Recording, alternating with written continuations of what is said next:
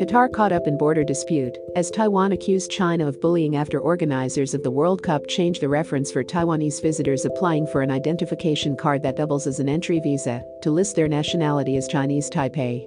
All World Cup ticket holders must apply for the Hayya card used to identify fans, which also serves as their Qatar visa, but Taiwan's government expressed concern after discovering the online application system made no mention of the island. It was subsequently listed as Taiwan, province of China terminology that equally angers Taiwan's government and many of its people.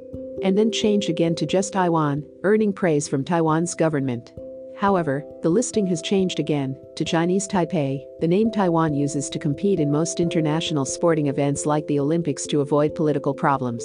Right after the final change, the China's foreign ministry expressed its appreciation to the Qatari government's adherence to the One China principle and its handling of relevant matters in accordance with the usual practices of international sports events. Taiwan's foreign ministry condemned the move, saying organizers were unable to strictly reject the intervention of improper political forces.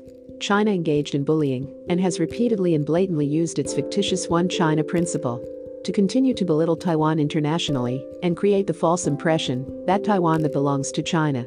Taiwan's democratically elected government rejects China's sovereignty claims, saying only the island's people can decide their own future. China, seeking to assert its sovereignty claims, has stepped up pressure for countries and foreign companies to refer to Taiwan as part of China in official documents and on websites, with phrasing such as Taiwan, province of China, or Taiwan, China. Taiwan has never played at the World Cup finals. Taiwan has no diplomatic relations with Qatar, which, like most countries, only recognizes China's government. Both FIFA and Qatar's government have remained silent. While Wanda Group, the world's largest real estate enterprise, and Mengniu Dairy, one of the biggest manufacturers and distributors of dairy products and ice cream from China, who both paid over $200 million to be commercial partners of FIFA World Cup.